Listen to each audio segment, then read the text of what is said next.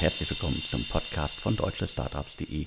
Mein Name ist Alexander Hüsing, ich bin Gründer und Chefredakteur von deutschestartups.de. In unserem Insider-Podcast spreche ich heute wieder mit Sven Schmidt, Seriengründer, Internetinvestor, OMR-Podcast-Legende und derzeit in Essen im Ruhrgebiet mit Maschinensucher unterwegs. Die heutige Ausgabe wird präsentiert von Intel Ignite. Arbeitet ihr an einem Tech-Startup und habt eure Seed-Runde erfolgreich hinter euch gebracht? Jetzt steht ihr vor der Problematik, eure Firma auf die nächste Stufe zu heben. Die Erwartungshaltung ist hoch. Jetzt gilt es, zahlende Kunden zu gewinnen, eure innovative Technologie zu optimieren, Top-Mitarbeiter zu finden und richtig zu managen und auch noch die passenden Investoren für eine große Runde zu gewinnen. Wenn ihr euch bei diesen Aussagen wiederfindet, dann solltet ihr von Intel Ignite gehört haben. Intel Ignite ist ein exklusives Startup Growth Programm aus Tel Aviv, das es jetzt auch in Deutschland gibt. Intel Ignite unterstützt euer Startup dabei, zu einem globalen Champion zu werden. Pro Jahr durchlaufen gerade mal zwei Kohorten von jeweils zehn Startups ein zwölfwöchiges individuelles Mentorenprogramm. Ihr arbeitet dabei eng mit den besten Intel-Experten weltweit zusammen, wie auch mit erfahrenen Gründerinnen und Industriegrößen. Und ganz wichtig, die Teilnahme an Intel Ignite ist kostenlos und Intel nimmt auch keine Anteile dafür, dass ihr mitmacht. Intel Ignite versteht sich als Unterstützer des Startup-Ökosystems, ganz nach dem Silicon Valley-Motto Paying It Forward. Bewerbt euch jetzt für das Programm unter www.intel.de/ignite, also I-G-N-I-T-E. Aber ihr müsst jetzt hier nicht mitschreiben. Die Infos, die ich gerade hier gesagt habe, findet ihr auch alle in den Show Notes zum Podcast und natürlich den Link auch. Auch von mir großen Dank an Intel für die Unterstützung der heutigen Episode. Ja, nochmal ein Sorry von mir an die Hörer. Die Tonqualität beim letzten Mal war nicht gut. Äh, ich hoffe, es ist dieses Mal besser und äh, ja, äh, schauen wir mal. Aber jetzt mal direkt ähm, zu dem heißen Thema, über das die deutschen VCs aktuell ähm, sprechen. Alex, wir hatten SumUp ja, glaube ich, schon mal ähm, hier im Podcast erwähnt und haben gesagt, ja, eigentlich redet keiner über Summer, obwohl es, obwohl es ein Unicorn ist. Und wir haben damals schon gesagt, mindestens eine Bewertung von drei Milliarden. Richtig, das ist schon eine ganze Weile her und äh, deswegen habe ich SumUp auch immer auf den Listen, auf den deutschen Startups-Listen mit Unicorns aus äh, Deutschland drauf. Äh, bei vielen fehlt das noch. Dementsprechend ist das auf jeden Fall ein extrem spannendes Unternehmen, Fintech-Unternehmen Anfangs sozusagen hatte ich die immer in äh, Berlin verortet, war auch irgendwann schon mal im Büro vor Ort hier. Mittlerweile laufen die ja so als deutsch-britisches Fintech. Und wer das Unternehmen nicht kennt, äh, wahrscheinlich hat das aber trotzdem schon mal gesehen. Es gibt in unglaublich vielen lokalen äh, Restaurants, aber auch kleineren Fachgeschäften bis hin zu auf Flohmärkten gibt es Leute, die die Kartenterminals von SumUp nutzen und damit dann Kreditkartenabrechnungen möglich machen. 2011 gegründet, unter anderem von äh, Stefan Jeschonek und Jan Depen, die ja mit Discovery Channel extrem erfolgreich unterwegs sind mittlerweile. Marc Alexander Christ äh, ist ja immer noch im Unternehmen. Und vor allen Dingen natürlich äh, Daniel Klein als einer der Mitgründer. Das ist ja auch ein, äh, ich glaube, man darf mal sagen, Tausendsasser. Der hat schon äh, sehr viele erfolgreiche Unternehmen gegründet. Unter anderem halt Moneybookers, heißt er jetzt Skrill das heißt, er hat äh, schon Unternehmen gegründet, verkauft, äh, erfolgreich groß gemacht, dementsprechend also ein, eine Person mit ganz, ganz viel Fintech-Erfahrung. Und äh, bei SumUp fällt einem direkt, glaube ich, äh, Pay11 ein. 2016 haben die beiden Unternehmen äh, sich zusammengetan, fusioniert. Vorher gab es so ein Hauen und Stechen um ganz, ganz viele Finanzierungsrunden. Und dementsprechend gibt's bei SumUp im Hintergrund auch sehr, sehr viele bekannte Namen, die als Investoren an Bord sind. Also äh, B2V äh, Ventures, Shortcut, äh, Klaus Hommels, also nicht mit Lakestar, sondern privat. Dann gibt's noch der Groupon, ist auch mit an Bord seit etlichen Jahren. Äh, BBVA Ventures, äh, American Express. Und auf der anderen Seite haben wir auch noch äh, H4 Capital, äh, ähm, Tengelmann Ventures und äh, letztendlich äh, Pay11 ist irgendwann mal aus Rocket äh, hervorgegangen. Die sind aber, glaube ich, nicht mehr mit an Bord. Also eine große Liste an großen Namen und äh, was muss man sonst wissen? 2000 Mitarbeiter, also eine große Nummer im Fintech-Universum.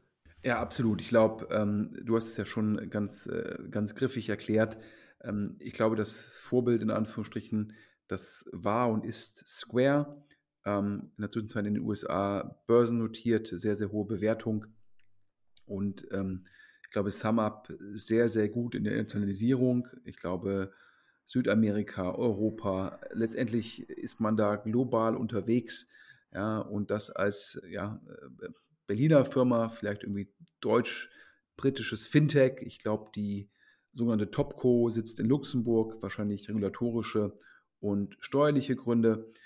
Ja, und das Businessmodell ist äh, relativ einfach umschrieben. Ähm, du ermöglichst halt kleineren Gewerbetreibenden Kreditkarten, EC-Karten als Zahlungsmittel zu akzeptieren.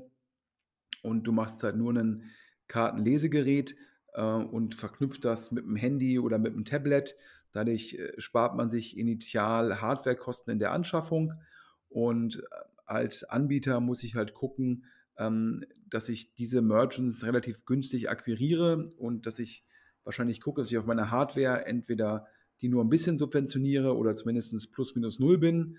Und dann verdiene ich halt dauerhaft Geld, indem darüber die, die, ähm, die, der GMV oder ein Großteil des GMVs des Händlers abgewickelt wird und ich dann halt darauf die Paymentgebühren bekomme.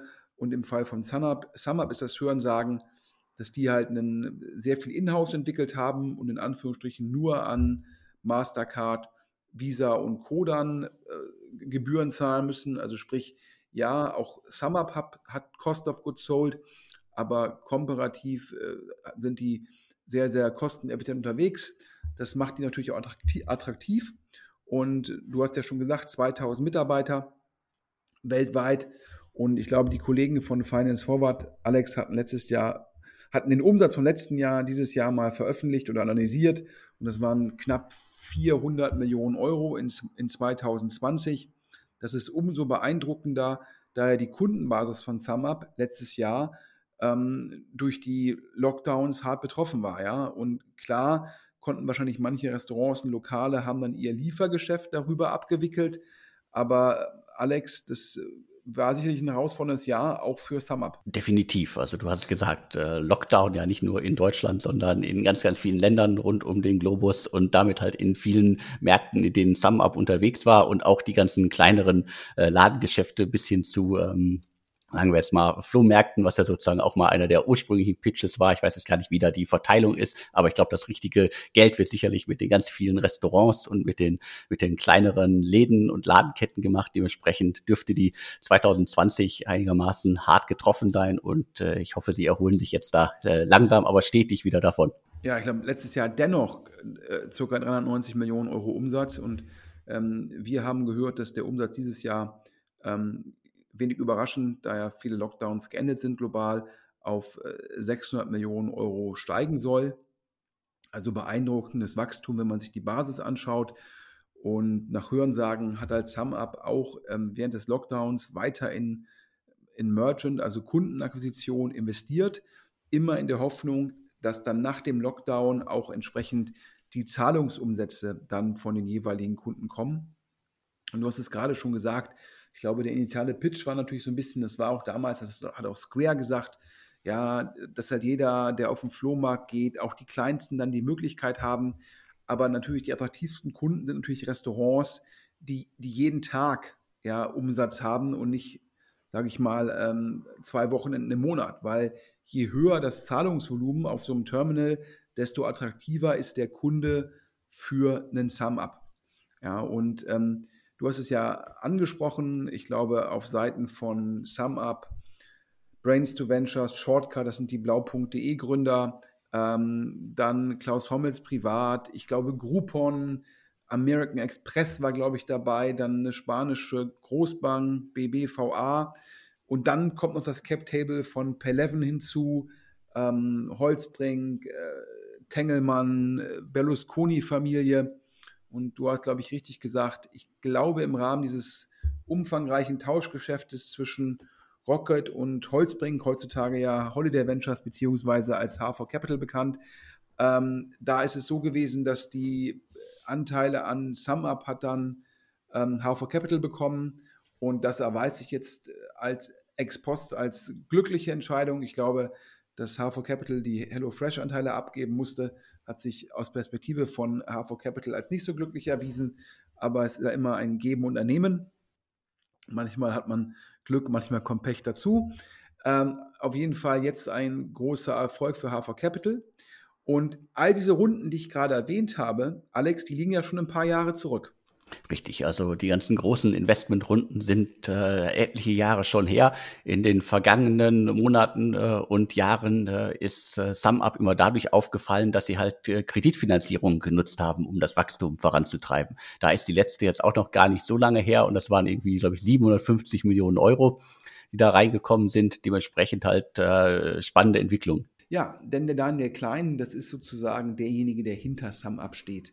Ja, das war die Idee von dem, der konnte das auch selbst anschieben, weil er ja mit Moneybookers und Gamebookers schon zwei große Erfolge hatte, auch schon vor zehn Jahren zwei große Erfolge hinter sich.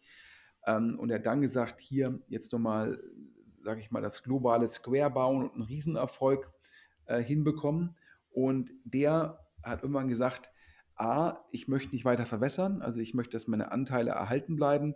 Und B, bei dem Geschäftsmodell, wo man relativ gut vorhersagen kann, was kostet mich ein Merchant in der Akquisition, also Hardware und auch Marketing und Co.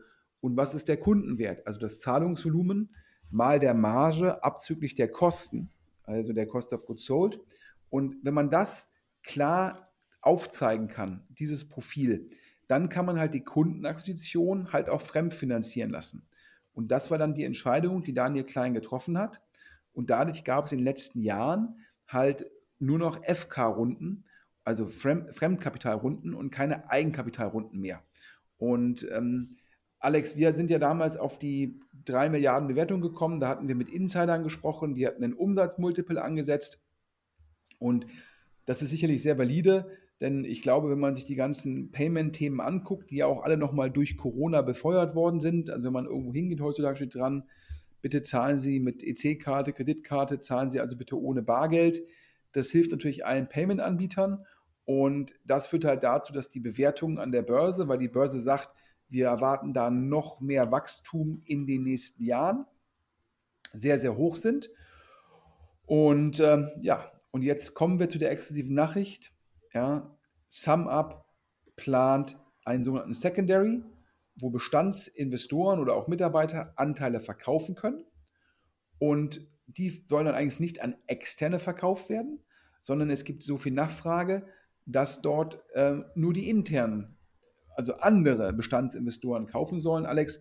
Und wir können hier exklusiv sagen, ja, wir lagen da mit unseren drei Milliarden gar nicht so schlecht und du lagst immer richtig, die in jeder Unicorn-Liste aufgenommen zu haben. Denn wir hören jetzt von einer Bewertung von bis zu 4,5 Milliarden. Und um den sogenannten Enterprise Value zu errechnen, muss man darauf noch das Fremdkapital drauf tun. Das heißt, die resultierende Bewertung ist über 5 Milliarden Euro. Das ist schon mal ein Wort. Und ich glaube, der ein oder andere wird jetzt äh, überrascht sein. Waren, glaube ich, ja auch viele bisher schon, äh, weil SumUp war jetzt nie das Unternehmen, das irgendwie marktschreierisch unterwegs war. Aber das ist ja eine gute Entwicklung und ein weiterer schöner Erfolg für alle Beteiligten. Jetzt kommen wir zu so ein paar spannenden, ähm, sozusagen, ähm, VC-Insider-Themen. Also A, wir haben gehört, dass Growth-Investoren, ja, über die haben wir auch in den letzten Wochen und Monaten in jeder Episode hier ausführlich gesprochen, dass die sogar bereit wären, über 8 Milliarden Bewertungen zu zahlen.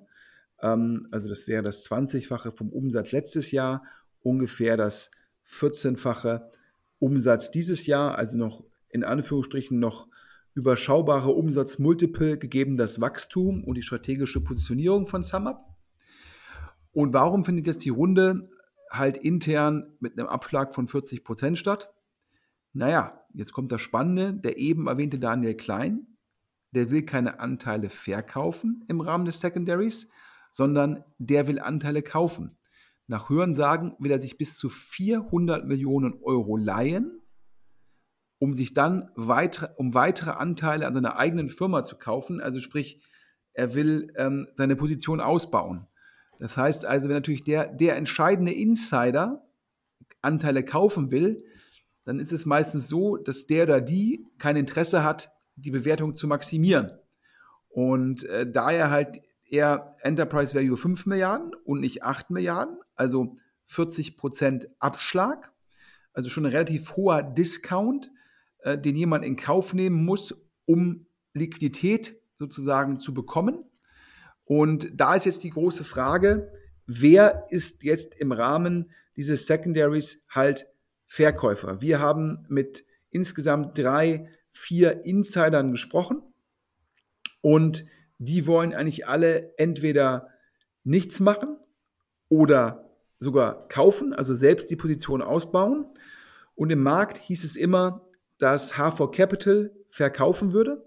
Und äh, wir konnten jetzt mit einem ähm, Limited Partner, also einem Investor, in den, in den entsprechenden Fonds, das ist, glaube ich, der Vierer, der Viererfonds von Holzbrink Ventures gewesen, also ist ja das, da, wo das initiale Pay11 Investment getätigt worden ist. Und äh, das ist auch schon irgendwie zehn Jahre her. Und der Fonds ist wahrscheinlich immer noch ein, zwei Jahre älter. Und dementsprechend äh, ist halt der Fonds selbst halt am, am fast am Ende des Lebenszyklus. Und ähm, aber jetzt kommt die spannende News. H4 Capital bietet wohl den Limited Partnern an, das Investment weiter zu rollen in einen, in einen sogenannten Continuation Fonds. Das heißt, dass halt die Investoren nicht gezwungen sind, ähm, jetzt den Anteil oder ihren indirekten Anteil zu liquidieren, sondern dass der dann halt weitergerollt wird. Und ursprünglich war die These wohl, dass viele dann die Anteile verkaufen würden wollen an SumUp. Aber ähm, das ist nicht der Fall. Die meisten wollen dabei bleiben. Das heißt, Holzbring, denen wohl so 7, 8 Prozent gehören an SumUp. Ja, wird dann wohl nur einen kleinen Anteil letztendlich verkaufen und das meiste in, diesen, in dieses Continuation Vehicle reinrollen. Ähm, und dementsprechend ähm, ist dann H4 Capital vielleicht nur ein kleiner Verkäufer und kein großer Verkäufer. Und warum ist dem so? Ja, zum einen natürlich dieses Signaling. Wenn der Insider schlechthin Daniel Klein kaufen will, ja, warum sollte ich dann verkaufen? Vor allem zu so einem hohen Discount.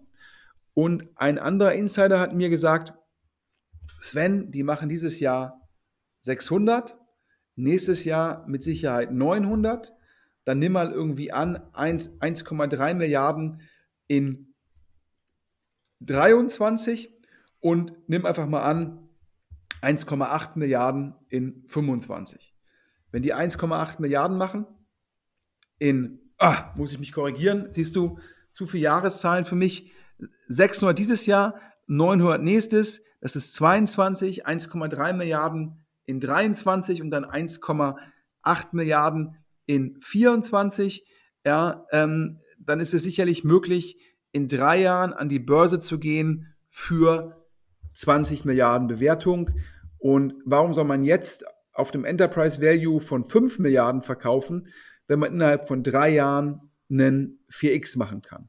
Es bleibt also spannend, Alex, wer ist im Rahmen der Runde oder dieser, dieser Secondary Opportunität, eine klassische Finanzierungsrunde ist es ja nicht, wer ist da Verkäufer und wer ist da Käufer?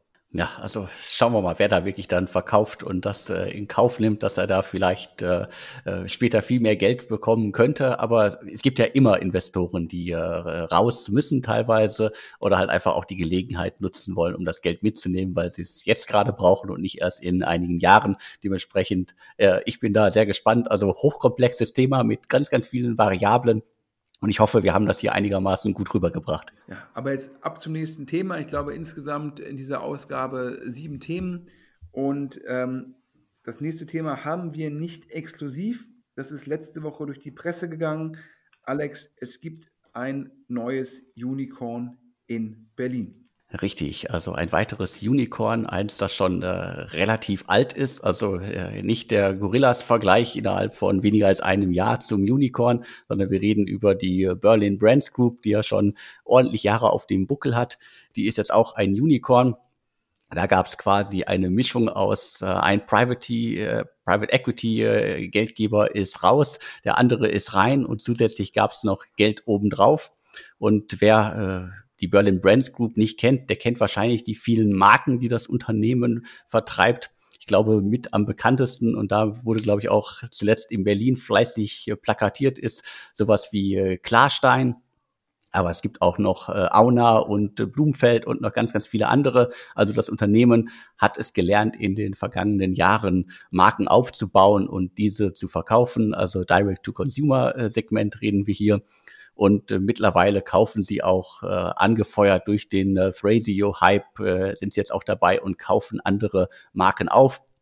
Das ist sozusagen die neueste Entwicklung. Und ich glaube, wir haben schon ganz, ganz oft über dieses Segment zuletzt äh, gesprochen. Da ist viel Geld drin, viele Startups, die das Segment für sich neu entdecken. Und die Burning Brands Group ist quasi auf der anderen äh, Seite dieses Segmentes aktiv. Die machen das schon sehr lange, bauen Marken auf, äh, machen sie groß und kommen jetzt dazu, quasi äh, ja andere Marken aufzukaufen und versuchen die dann noch größer zu machen. Die Berlin Brands Group, ähm, früher mal Schalltech genannt, ähm, eigentlich jetzt war früher in Anführungsstrichen kein typisches VC-Thema. Ich glaube, äh, die, der Gründer hat die Firma, glaube ich, bootstrapped aufgebaut oder zumindest ohne jetzt einen größeren VC dabei zu haben. Also eine ganz tolle unternehmerische Leistung. Ähm, und hat dann irgendwann 40 Prozent an einen PE-Investor verkauft, glaube ich, Adian ist, glaube ich, der Name, nach Hören sagen, damals für ungefähr so 65 Millionen US-Dollar ähm, die 40 Prozent verkauft. Und ähm, damals noch die Investitionshypothese, äh, wir entwickeln halt irgendwie noch mehr Marken, wir internationalisieren diese Marken, wir bauen Skaleneffekte auf, äh, gucken, dass wir noch mehr Amazon-Kompetenz aufbauen. Und das hat, glaube ich, auch sehr, sehr gut geklappt. Äh, die Berlin Brands Group ähm, stark gewachsen. Und dann kam halt jetzt seit guten anderthalb Jahren, vielleicht sogar zwei Jahren, der, dieser Thrasio-Boom, der sich ja niedergeschlagen hat, ob es jetzt Seller X, Razer, äh, Heroes, ja, und so weiter und so fort ist alles jetzt Firmen, die relativ aggressiv ähm, Amazon-Händler aufkaufen. Und auch die gibt es ja letztendlich zwei Firmen in dem Segment, die es schon ein bisschen älter gibt, also die Berlin Brands Group und äh, KW Commerce, die dann auch gesagt haben, da gehen wir jetzt auch mit. Und ähm, Adian als Investor hat wohl gesagt, hier, ja, wir können uns auch vorstellen, ähm, da unseren Anteil zu verkaufen, wenn ihr jetzt richtig viel Geld braucht, ob nun als Eigenkapital oder als Fremdkapital, ähm, dann vielleicht auch, dass ihr dann einen anderen Partner an Bord nimmt. Und dann gab es jetzt einen letztendlichen Verkaufsprozess. Ich glaube, da war ähm, äh, Altium im Lead, die also sprich äh, die Berlin Brands Group vertreten haben. Und nach meinem Verständnis hat die Berlin Brands Group 350 Millionen Euro Umsatz ungefähr aktuell und 10% EBITDA-Marge. Und ähm, ja, und jetzt gibt es einen neuen Investor, ähm, Bain Capital, das ist der Growth Investor, Private Equity Investor, der ursprünglich mal aus der Unternehmensberatung Bain hervorgegangen ist. Hm, ich glaube, der, der Masse bekannt geworden äh, mit Romney, der äh, war mal amerikanischer Präsidentschaftskandidat und der hat Bain Capital mit aufgebaut. Und die haben jetzt Adian rausgekauft und nach unserem Verständnis ähm, auf einer Bewertung von einer Milliarde Dollar. Der Enterprise Value muss wohl 1,2 Milliarden Dollar gewesen sein. Also es gab also 200 Millionen Schulden. Das heißt, Allian hat jetzt bekommen für die 40 Prozent 400 Millionen. Das heißt, Allian hat irgendwie ähm, einen 6x gemacht auf das initiale Investment. Also ist natürlich für jeden PE ähm, ist das natürlich grandios. Ja, gerade wenn man da jetzt kein Leverage drauf gehabt hat, also ohne, dass man jetzt selbst nochmal das Investment, dass man da FK draufgetan hat, eine, eine sehr, sehr gute Leistung. Und äh, Bain hat sich wohl in einem strukturierten Prozess, also sprich, wo man als Investor Gebote abgeben musste, durchgesetzt gegen Goldman Sachs und KKR, zumindest hört man das. Und wenn wir den LinkedIn-Post von dem Gründer richtig deuten, gibt es dann nochmal bis zu 700 Millionen US-Dollar frisches Geld. Allerdings bleibe Bain in der Minderheit. Und Bain hat ja jetzt 40 Prozent gekauft. Ähm, das heißt, das weitere Geld wird wahrscheinlich primär Fremdkapital sein, denn ähm, Bain würde es unterstützen, dass jetzt die Berlin Brands Group auch aggressiv weitere Händler und weitere Marken kauft, um das Wachstum zu beschleunigen und natürlich auch, um in diesem globalen Aufkampf, äh, Aufkaufwettkampf da ja, aggressiv vorgehen zu können.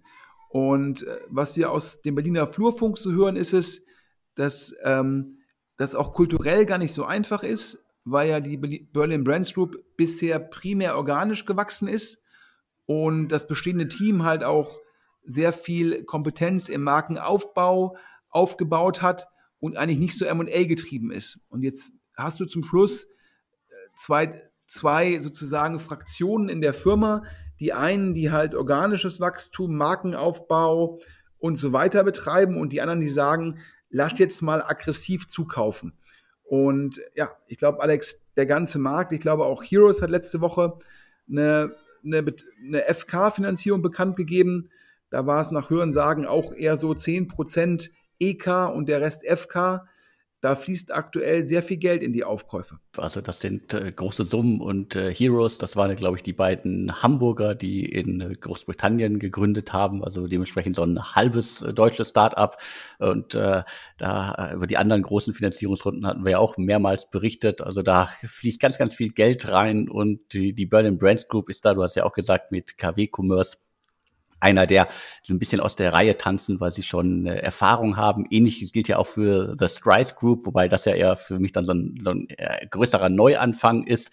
Dementsprechend, da werden wir noch ganz, ganz viel drüber sprechen müssen in den nächsten Monaten. Ja, da werden sicher noch weitere Finanzierungsrunden kommen. Wir, wir hören auch, du hast ja eben gerade angesprochen, die Strice Group, ähm, wo ja letztendlich auch ähm, mit dem Sebastian Funk jemand da ist, der über eine unglaubliche Kompetenz im Bereich A per se Amazon-Handel verfügt und B auch Markenaufbau im Rahmen von Amazon-Handel, ich glaube mit den, mit den Kaffeekapseln und natürlich da einfach eine unglaubliche Sektorkompetenz hat und da um sich herum ähm, ein Top-Team aufgebaut hat und die haben ja auch schon ähm, eine Finanzierungsrunde gemacht, die haben auch schon FK aufgenommen und ähm, da hören wir halt auch, dass die mit äh, Top-Investoren sprechen für die Finanzierungsrunde, die jetzt wahrscheinlich im Herbst ansteht um dann halt ähm, mit der Berlin Brands Group, mit Heroes, mit Seller X, mit, mit Razer da auch entsprechend mithalten zu können.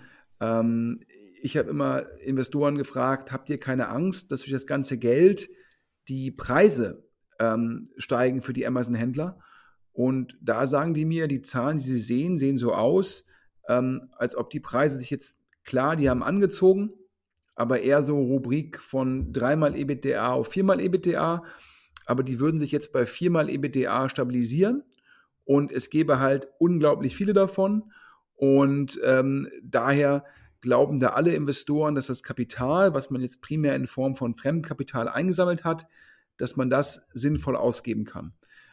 Ich, ich frage mich immer so ein bisschen, Klar, die haben jetzt in der Anfangsphase natürlich sehr viele kleinere Händler gekauft, wo man halt sagt, hier, keine Ahnung, 500.000 Euro EBTA und dann kauft man die halt für 1,5 bis 2 Millionen Euro. Wenn du aber 300, 400 Millionen FK einsammelst, ja, ist dann die Frage, ob du nicht irgendwann gezwungen bist, auch größere Händler zu kaufen.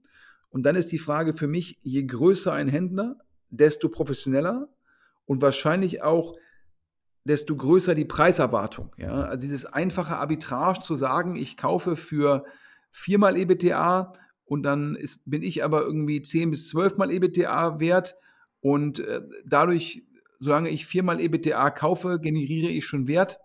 Ich bin mal gespannt, ob es das ändert, wenn die dann alle gezwungen sind, auch größere Händler zu kaufen. Was auf jeden Fall sehr spannend ist, ich habe mich da über Werttreiber unterhalten und ähm, da sagen eigentlich alle zum Schluss, ja, ist es einfacher, den Umsatz zu optimieren als die Kosten. Wenig überraschend, die meisten kleineren Händler sind ja sehr kosteneffizient, ähm, aber man könnte den Umsatz sehr gut vergrößern, indem man internationaler wird mit einer Marke, mit einem Anbieter. Und eine Gegenstimme, die ich gehört habe, ähm, hat mir halt gesagt, er würde mal, er sei gespannt, ob die auch in der Lage sind, ähm, dann die Produktion ist ja meistens chinesische Ware, ob man die dann halt auch so einfach skalieren könne. Das war noch eins der Gegenargumente. Ähm, aber es bleibt spannend und klar, solange an den Börsen so hohe Multiples gezahlt werden, wenn du halt da dann Firmen für das vierfache EBITDA kaufen kannst, du bist sogar noch in der Lage, deren Umsatz zu steigern, ähm, dann macht es halt Spaß und das führt auch dazu, dass manche Anbieter wohl sagen, wir müssen jetzt Firmen kaufen, kaufen, kaufen und um die Integration, also eine Plattform und ähnliches, kümmern wir uns dann später. Kurzfristig sagen die, wir müssen kaufen, wir müssen internationalisieren und die Synergien heben. Das können wir noch in ein, zwei, drei Jahren. Aber jetzt die richtigen Firmen zum richtigen Preis zu kaufen, dafür ist jetzt sozusagen der richtige Zeitpunkt und daher ist da jetzt unser Fokus. Und das scheint der Ansatz von zumindest zwei, drei Playern in dem Markt zu sein. So, jetzt haben wir uns schon fast, jetzt hab wir, ist natürlich ein bisschen bösartig, jetzt habe ich mich ja schon fast auf dem Sum-Up-Thema verquatscht und ähm, jetzt auch hier das Berlin Brand Scoop Trasio-Thema sehr stark ausgerollt. Machen wir weiter, Alex, bevor die Hörer denken, ähm, hier, das ist nur ein Zwei-Themen-Podcast heute. Die heutige Ausgabe wird präsentiert von Intel Ignite. Arbeitet ihr an einem Tech-Startup und habt eure Seed-Runde erfolgreich hinter euch gebracht? Jetzt steht ihr vor der Problematik, eure Firma auf die nächste Stufe zu heben. Die Erwartungshaltung ist hoch. Jetzt gilt es, zahlende Kunden zu gewinnen, eure innovative Technologie zu optimieren, Top-Mitarbeiter zu finden und richtig zu managen und auch noch die passenden Investoren für eine große Runde zu gewinnen. Wenn ihr euch bei diesen Aussagen wiederfindet, dann solltet ihr von Intel Ignite gehört haben. Intel Ignite ist ein exklusives Startup Growth Programm aus Tel Aviv, das es jetzt auch in Deutschland gibt. Intel Ignite unterstützt euer Startup dabei, zu einem globalen Champion zu werden. Pro Jahr durchlaufen gerade mal zwei Kohorten von jeweils zehn Startups ein zwölfwöchiges individuelles Mentorenprogramm. Ihr arbeitet dabei eng mit den besten Intel-Experten weltweit zusammen, wie auch mit erfahrenen Gründerinnen und Industriegrößen. Und ganz wichtig, die Teilnahme an Intel Ignite ist kostenlos und Intel nimmt auch keine Anteile dafür, dass ihr mitmacht. Intel Ignite versteht sich als Unterstützer des Startup-Ökosystems, ganz nach dem Silicon Valley-Motto Paying It Forward. Bewerbt euch jetzt für das Programm unter www.intel.de/ignite. Wir hatten ja schon ähm, über Central gesprochen, ein Investment äh, von Freigeist, sicherlich einer der großen Erfolge ähm, von Frank Thelen. Der muss damals bei Central, diesem letztendlich, ähm, ja, ich sag mal, ähm, SAP für die Shopify-Händler, um es mal ein bisschen äh, plakativ auszudrücken oder ambitioniert auszudrücken, ist er ja sehr früh eingestiegen. Dann kam Sequoia, ähm, dann kam Tiger Global und jetzt hat er, glaube ich, ein nächstes Thema gefunden, eine Firma, die es schon ein bisschen länger gibt, wo bisher niemand investiert war. Akioma, Alex. Sagte mir bisher auch nichts. Äh, Unternehmen aus äh, Freiburg, äh, 2013 gegründet und die beschreiben sich selber als No-Code, Low-Code Cloud-Plattform äh, zur Erstellung von äh, Web-Applikationen. Also auch ein Thema, das, glaube ich, äh, einigermaßen heiß ist. Low-Code, No-Code ist gerade gefühlt bei vielen VCs da draußen ein Thema. Dementsprechend äh, kann ich mir gut vorstellen, dass da äh, jemand den Markt gut sondiert hat und äh, die auch gefunden hat. Und in dem Fall war es dann wohl Freigeist, die da jetzt äh, investieren. Dementsprechend, ja, spannendes Thema. Und äh, wenn Freigeist da zuschlagen kann, dann äh, würde ich das auch machen. Ja, da wäre ich mir, da wäre ich mir jetzt natürlich nicht, ähm, da habe ich nicht so ganz die, die gleiche, in Anführungsstrichen, Conviction, um den Anglizismus zu verwenden, wie du. Aber ähm, vielleicht haben sie da wieder ähm, eine, eine Perle gefunden, die kein anderer gefunden hat, oder sie haben etwas gesehen, was kein anderer gesehen hat, wie das wohl der Fall war bei Central, wo andere deutsche VCs es nicht gemacht haben und sich jetzt ärgern, ähm, dass da jetzt Sequoia und Tiger investiert sind und sie nicht. Ähm, Akioma ähm, glaube ich, gibt es auch schon einen längeren und wir haben jetzt das Gerücht halt gehört, dass Freigeist da investiert und nach Hören sagen sowas wie eine 1,5 Millionen Euro Investitionsrunde auf einer Pre-Money von ungefähr 5 Millionen. Also das heißt, dann hat Freigeist irgendwie gute 20 Prozent an der Firma. Das scheint immer noch deren Zielgröße zu sein. Ähm, warum erwähne ich das? Ähm, ja, je größer die Runden werden, desto mehr Runden es gibt mit diversen VCs, desto kleiner sind die Anteile geworden, die VCs jetzt an ihren, an ihren einzelnen Portfoliofirmen halten. Daher ähm, 20 Prozent war früher immer so die Zielgröße und die ist in der Zwischenzeit bei den meisten VCs kleiner geworden. aber Freigeist scheint das im Pre-Seed-Bereich oder zumindest, wenn Sie, die, wenn Sie der erste Investor sind, noch durchdrücken zu können, also positiv für Sie. Und ja, Axioma, eine Low- bzw. No-Code-Plattform-Lösung. Darüber hatten wir ja auch schon öfter mal gesprochen. Ähm, ich glaube, da hat die Erfahrung bisher gezeigt, ähm, dass all diese Anbieter irgendwann von der horizontalen Lösung weggegangen sind und sich auf eine vertikale Lösung fokussiert haben, wo dann der Mehrwert für den Endkunden transparenter geworden ist und damit halt die Adaptionsrate gestiegen ist. Ähm, ich muss jetzt fairerweise sagen, ich habe so ein bisschen den Überblick verloren über diese Low- bzw. No-Code-Plattformen und ähm, verstehe teilweise auch nicht mehr ähm, die Differenzierung. Ähm, aber ja, wir wollten das auf jeden Fall vermeldet haben. Vielleicht ist ja Axioma ähm, das neue Central, Alex. Vielleicht. Und äh, wer jetzt zugehört hat und äh, Hardcore-Insider beim Thema No-Code, Low-Code ist, äh, ich habe da auch noch eine Frage an alle da draußen. Also mir haben vor kurzem mehrere Investoren auch gesagt, so äh, sie finden das Thema nicht mehr so spannend, weil es auch äh, schwieriger wird, das ganze Thema irgendwie bei großen Kunden zu platzieren. Also es würde eine Abneigung gegen Low-Code, No-Code äh, Unternehmen geben, gerade irgendwie bei den ganz, ganz großen Kunden. Und wer da mir mal helfen kann, so ein bisschen Insider-Infos äh, vermitteln kann, gerne an podcast.deutsche-startups.de. Ja, generell guter Hinweis. Ähm, wir freuen uns immer über, über Input von den Hörern, kritische Anmerkungen, natürlich aber auch ähm, News, denen wir nachgehen können. Ähm, ich glaube, ohne die Hörer ähm, wäre der Podcast nur halb so gut. Also daher einen großen Dank auf der einen Seite und zum anderen Seite bitte gibt uns weiter Rückmeldung an podcast.deutschestartups.de. Ein, zwei Hörer haben uns auch gebeten, ähm, den, den neuen Fonds von Frank Thelen ähm, zu kommentieren. Alex, vielleicht gibst du mal eine Zusammenfassung. Sehr gerne. Also äh, Frank hat äh, in der vergangenen Woche angekündigt, dass er einen eigenen Aktienfonds aufgelegt hat. Äh, 10x äh, DNA, also angelehnt auch an seine äh, Buchtitel und an seine ganze Startup-DNA-Geschichte. Da bleibt er sich halt treu, äh, würde ich auch machen, äh, wenn man den Marker einmal aufgebaut hat. Und äh, ganz platt gesagt, also es ist ein Aktienfonds und der soll jetzt in Zukunftsthemen wie Blockchain oder künstliche Intelligenz investieren. Und äh, dahinter steckt halt äh, 10x DNA äh, Capital Partners und mit an Bord ist äh, unter anderem äh, Jens äh, Giersberg, zuletzt Partner bei McKinsey. Und äh, die treiben das jetzt voran und Frank Thelen hat in der vergangenen Woche halt die große Presseoffensive äh, ge gestartet. Also ich weiß gar nicht, wo er überall war, gefühlt war er überall.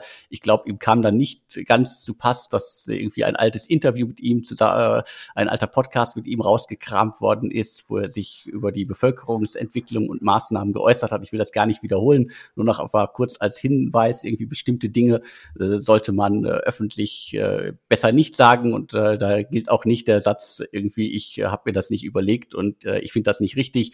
Äh, manchmal bleibt es halt doch hängen und in dem Fall ist, glaube ich, viel zu viel hängen geblieben was man in die falsche Schublade stecken kann. Aber das nur als Mini-Einschub hier. Ja, ich glaube, das äh, war irgendwas, äh, was da auf äh, Twitter äh, rauf und runter ging.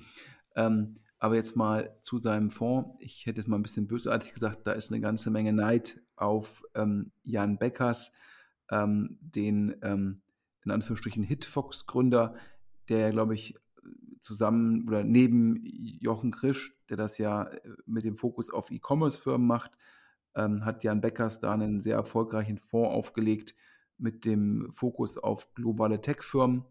Und ähm, jetzt hat sich wahrscheinlich Frank Thelen hat das gesehen, gesagt, hey, ähm, was braucht man dafür? Man braucht dafür Reichweite, um die, um die Investoren bzw. die Kleinanleger einzusammeln.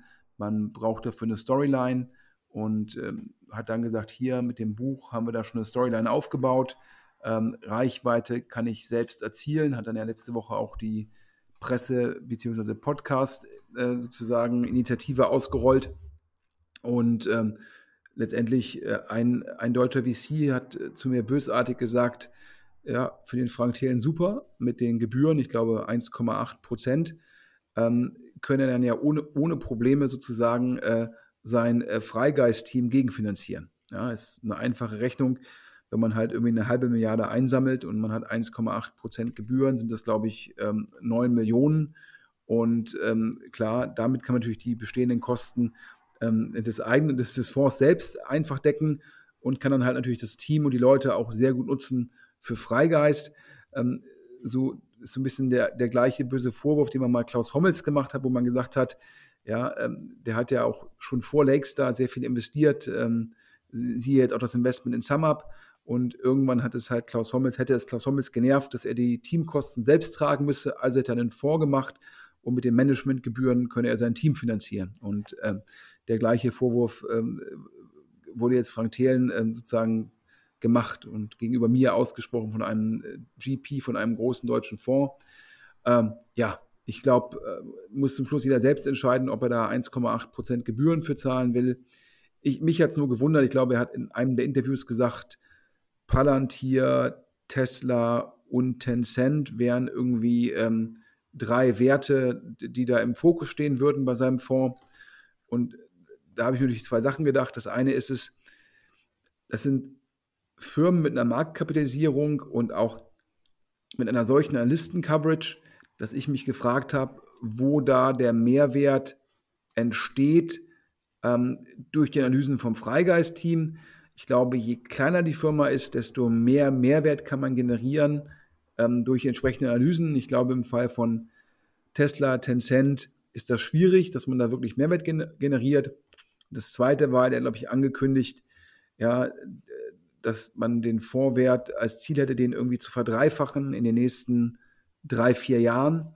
Und wenn man dann letztendlich ohne Leverage, was dann ja, glaube ich, nicht vorgesehen ist in dem Fonds, dann Tesla-Aktien kauft, ist halt für mich so ein bisschen die Frage, ist da überhaupt noch 3x-Potenzial vorhanden?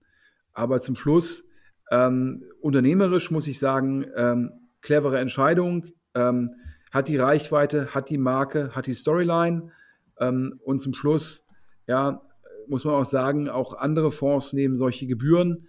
Das heißt, ja, ist das jetzt irgendwie unehrenhaft? Ja, wahrscheinlich ist es irgendwie, ja, Standardvorgehen am Markt. Und äh, mal, ja, wenn er halt sagt, ähm, er, er generiert der Mehrwert und das ähm, ich würde es nicht glauben wollen, aber wenn er das halt als Storyline am Markt rüberbringt und er dadurch das Geld einsammelt, ähm, dann ist dem so. Das heißt, ich kann jetzt ehrlich gesagt ähm, daran jetzt nichts Schlimmes entdecken. Ich habe ja immer Probleme gehabt, wenn er irgendwelche eigenen Portfoliofirmen ähm, sozusagen, die meines Erachtens nicht gut gelaufen sind, wenn dann die Crowd ihm helfen sollte, äh, das zu retten, das fand ich immer extrem problematisch.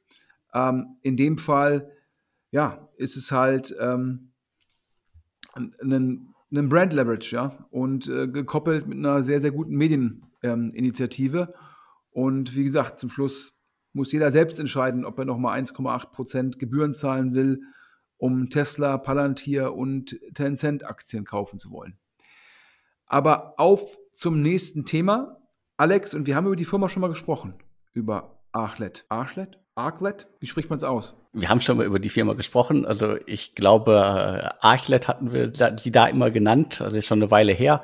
Äh, es ist äh, im Januar gewesen. Damals hatten wir über einen Wettkampf ums Investment gesprochen. Hier sind Novo, La Familia und Wingman Ventures und diverse Angel-Investoren hatten damals 2,8 Millionen US-Dollar in das Schweizer Startup investiert also habe ich gesagt, aus der Schweiz in Zürich. Und was machen die? Die entwickeln eine Software, die Unternehmen den Prozess des Einkaufs von äh, Commodities automatisiert, vereinfacht und abgleicht. Also das quasi so die, die Eigenbeschreibung.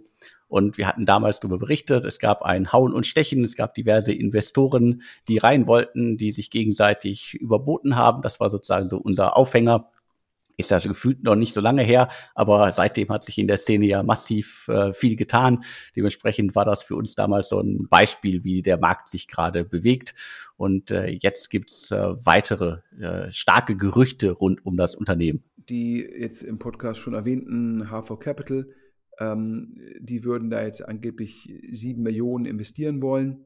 Ähm, stellt sich natürlich die Frage, ich glaube, H4 Capital auch investiert in Scoutbee. Über Scoutbee hatten wir auch schon mal gesprochen ähm, auch eine Plattform zur Einkaufsoptimierung. Und ähm, warum stellen wir jetzt hier so Fragen in den Raum? Die meisten VCs haben die Politik, nicht in konkurrierende Firmen zu investieren. Das heißt, man legt sich sozusagen in einem Segment auf eine Firma fest und, und investiert nicht parallel in eine konkurrierende Firma.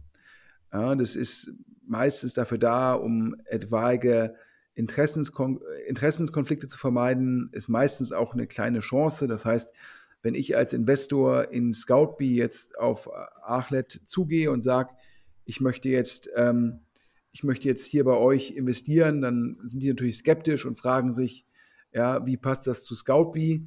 Ähm, ja, also ähm, das Gerücht ist auf jeden Fall im Markt. Ähm, das können wir bestätigen. Ähm, wir wissen jetzt nicht, wie das potenziell zu Scoutbee passt. Wir hatten ja mal darüber berichtet, dass es bei Scoutbee einige Veränderungen gab und dass es da durchaus auch ein bisschen Sand im Getriebe vorhanden war. Ich weiß jetzt nicht, ob man sagen kann, okay, generell, es gibt eine Investitionshypothese, wo man sagt, wir glauben, dass der Einkauf generell effizienter online abgewickelt werden kann, ein bisschen bösartig, ja, weniger Faxe und weniger Schecks, sondern mehr alles online mit online unterschreiben und äh, paralleler Payment-Abwicklung. Äh, wenn das die Investitionshypothese ist, ja, kann man natürlich auch sagen, hier, ich investiere in dem Segment in mehrere Firmen und die Firmen mögen sich differenzieren, a, in auf welche Verticals sie sich fokussieren, also auf welche Industrien. Sie mögen sich auf Regionen fokussieren und es mögen Sachen sein, wo es primär der Fokus ist, Ausschreibungen oder es mag auch einfach nur Abwicklungsplattformen geben. Und ich kann mir es nur so erklären, ähm, dass beide Firmen sich wahrscheinlich ausreichend differenzieren, dass wenn ein, wenn ein HV Capital jetzt in Achlet investieren sollte, dass es eine klare Abgrenzung zu Scoutbee gibt, Alex. Ab zum nächsten Thema. Ähm, Marc Schmitz, ehemals Partner bei Lakestar, ähm, glaube ich, vor ein bis zwei Jahren dort ausgeschieden. Die ganze Branche hat gerätselt, was macht Marc Schmitz als nächstes. Ähm, denn alle haben ihn immer als äh, Werttreiber bei Lakestar gesehen und äh, hochgeschätzten Geschäftspartner. Und wir können hier exklusiv verkünden, ähm, was er Neues macht, denn Alex, du hast es rausgefunden. Genau, sehr gerne. Also äh, Marc Schmitz war, glaube ich, fast äh, neun Jahre bei Lakestar, also gehörte gefühlt zum Inventar. Und du hast gesagt, äh, viele haben sich gefragt, was macht er denn nun? Und es war jetzt auch schon eine ganze Weile ruhig um ihn. Und jetzt kommt er äh, neu auf den Markt mit, äh, ich hoffe, ich spreche jetzt auch richtig aus, äh, Equiation, einem äh, neuen Vehikel, ja, nach meinem Verständnis hat sich ähm, Marc Schmitz zusammengetan mit Professor Rainer Braun von der TUM, also der Technischen Universität München, und äh, der dort Lehrstuhlinhaber für Entrepreneurial Finance ist, also natürlich passend, und ähm, haben gesagt, sie machen einen Fonds auf Fonds. Was heißt das? Einen Fonds, der wiederum in mehrere, in dem Fall VC-Fonds investiert. Wo ist ähm, der Vorteil? Äh, von einem solchen Konstrukt ist es, dass manche Investoren zum einen dann Zugang zu Fonds bekommen, zu denen sie sonst keinen Zugang hätten und zum anderen auch eine höhere Diversifikation erzielen können, indem sie sagen, statt 5 Millionen in einen Fonds zu investieren, investieren wir in einen Fonds auf Fonds 5 Millionen, der wiederum investiert in 20 Fonds. Das heißt, wir haben dann pro Fonds in Anführungsstrichen nur 250.000 Euro investiert und damit kann man über einen Fonds auf Fonds sicherlich die gesamte Performance einer Industrie besser abdecken. Ähm, es gibt auch ein, zwei Gegenargumente gegen Fonds-Fonds-Konstrukte. Das eine ist es, dass natürlich so ein Intermediär nimmt Management-Fees nochmal additiv und nimmt auch nochmal einen, ähm, einen Erfolgsbonus. Und äh, das ist dann irgendwie, keine Ahnung, ja, meistens immer so 0,5 äh, bis 1 Prozent Management-Fee und dann nochmal bis zu 10 Prozent nochmal additiven Carry. Und dementsprechend ist natürlich dann der, der Mittelsmann, äh, nimmt dann schon gutes Geld dafür. Und das Zweite ist es, ähm, dass oftmals gesagt worden ist, dass, in, dass man als Fonds auf Fonds meistens nicht in die richtig guten Fonds reinkommt. Also ob es jetzt ein Benchmark oder ein Sequoia ist, ja, die haben meistens keine Fonds auf Fonds, weil die nicht wollen, dass ihre Zahlen dann halt weit verbreitet werden und unkontrolliert verbreitet werden und dass mit ihnen dann irgendwie geworben wird. Und ähm, das wollen die dann meistens nicht. Das heißt, neben den Gebühren ist immer die Frage, ähm, findet dort eine adverse Selektion statt? Und hier hat nach meinem Verständnis Equation ähm, einen neuen Ansatz, ähm, denn man wollte sich auf sogenannte First-Time-Fonds und Micro-VCs fokussieren. Und ähm, da sagt die Empirie tatsächlich, ähm, dass dort etwaig oder potenziell eine Überrendite erzielbar ist. Ja, warum sage ich ähm, ja, etwaig oder potenziell? Weil immer die Frage ist, ob die Vergangenheit auch wirklich der beste Schätzer für die Zukunft ist. Hm, aber zumindest kann man es über Anreizsysteme und auch Fondsgröße ähm, erklären. Meistens die GPs im ersten Fonds ja, noch motivierter, noch mehr Biss. Und äh, wenn man dann im einen kleineren Fonds hat, investiert man halt im Pre-Seed-Bereich, meistens auch zu kleineren Bewertungen. Und auch das hat sich eigentlich historisch hat es gezeigt, dass das erfolgreich ist. Und das ist so ein bisschen der Fokus von Equation. Und äh, damit, wenn man sich auf First-Time-Fonds fokussiert, kann man wahrscheinlich auch dieses, das zweite Gegenargument auskontern, ähm, nämlich diese adversen Selektion, weil die ist natürlich bei First-Time-Fonds nicht in dem Umfang gegeben. Und man kann wahrscheinlich auch sagen, dadurch, dass man halt diese First-Time-Fonds halt nochmal ausführlicher evaluieren muss, weil es halt weniger harte Daten zum Analysieren gibt, kann man dazu wahrscheinlich auch verargumentieren, warum man halt die additiven Gebühren braucht. Also daher ähm, glaube ich ein ganz cleverer Ansatz und nach meinem Verständnis ähm, sind da die Kollegen Schmitz und Braun auch schon unterwegs. Und das heißt also, wer jetzt hier von den Hörern gerade einen First-Time-Fonds ähm, plant, ähm, kann sich, glaube ich, gerne an Marc Schmitz wenden. Zu guter Letzt ähm, noch eine Neuigkeit. Ähm, Rocket Internet, ja, ähm, hier im Podcast ja bekannt primär über den VC-Ableger Global Founders Capital. Dann hatten sie ja schon mal mit Flash Ventures ein Vehikel gemacht, um insbesondere in der, im Pre-Seed-Bereich zu investieren. Und jetzt, Alex, äh, folgt Global Founders Capital bzw. Rocket Internet dem neuesten Trend und startet einen Climate Tech Ableger. Das Ganze hört auf den Namen Global Green Capital, also äh, GGC, also als Abgrenzung dann zu Global Founders Capital GFC. Dementsprechend äh, ist man da mit einer weiteren äh, Marke jetzt im Markt unterwegs.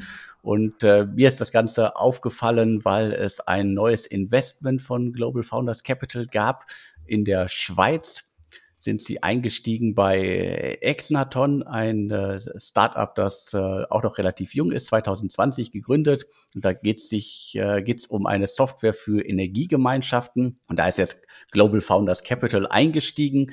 Das Ganze firmiert dann aber auf der Website von Global Green Capital. Also muss ich auch jetzt erstmal alles im Kopf zusammenkriegen.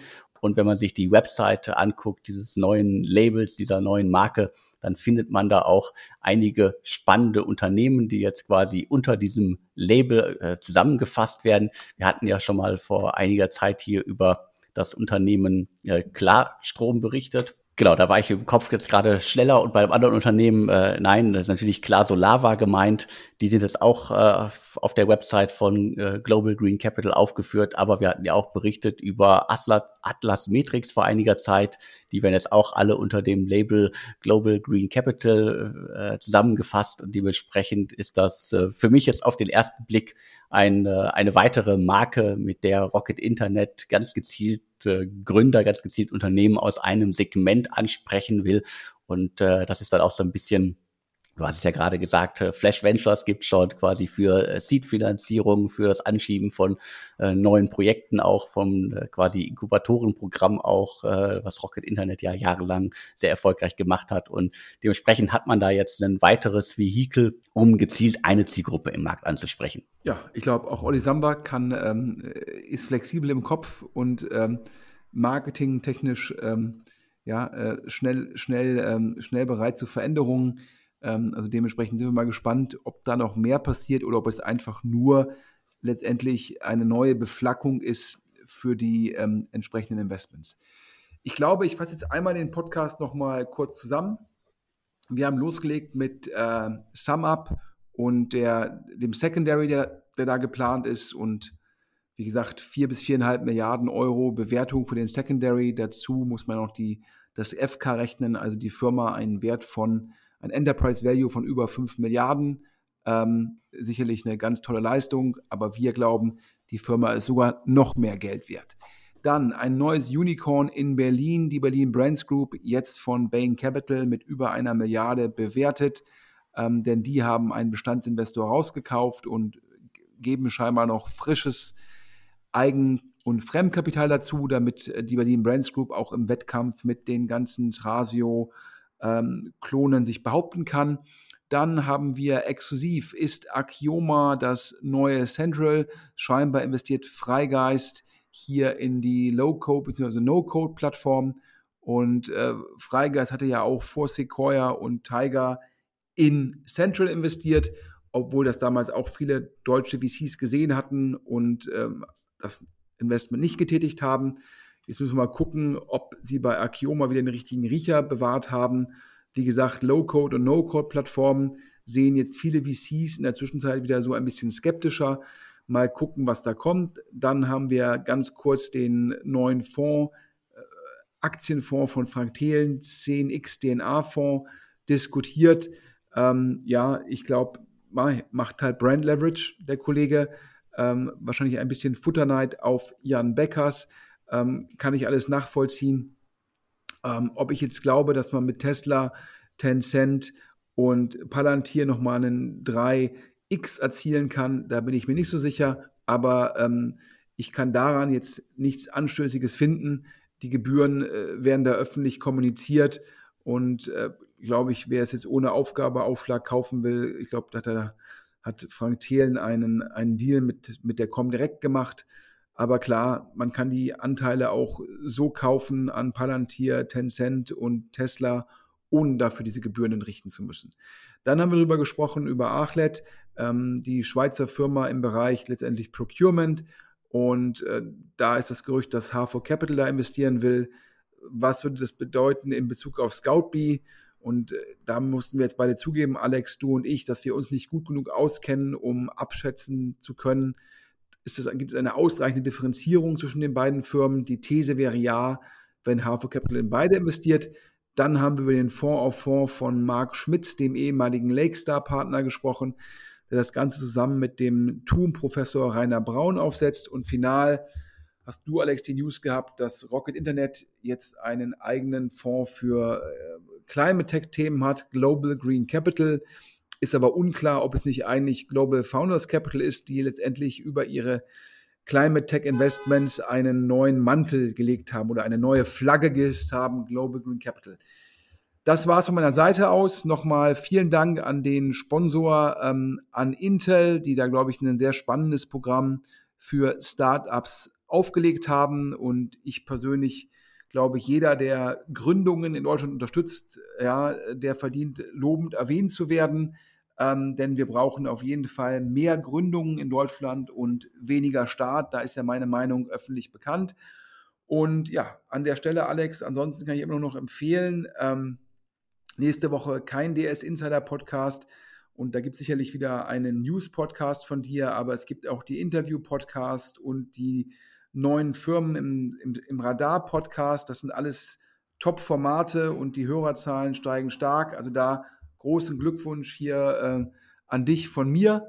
Und, aber wir freuen uns auch über steigende Hörerzahlen beim DS Insider Podcast. Und wer hier Werbung machen will, ich glaube, es gibt noch ein, zwei Ausgaben in Q1 nächsten Jahres, der kann sich gerne an podcast.deutschestartups.de an dich wenden. So, jetzt genug von mir zum Schlusswort an dich. Vielen Dank an alle da draußen fürs Zuhören und mir bleibt jetzt eigentlich nur noch zu sagen und tschüss. Und tschüss.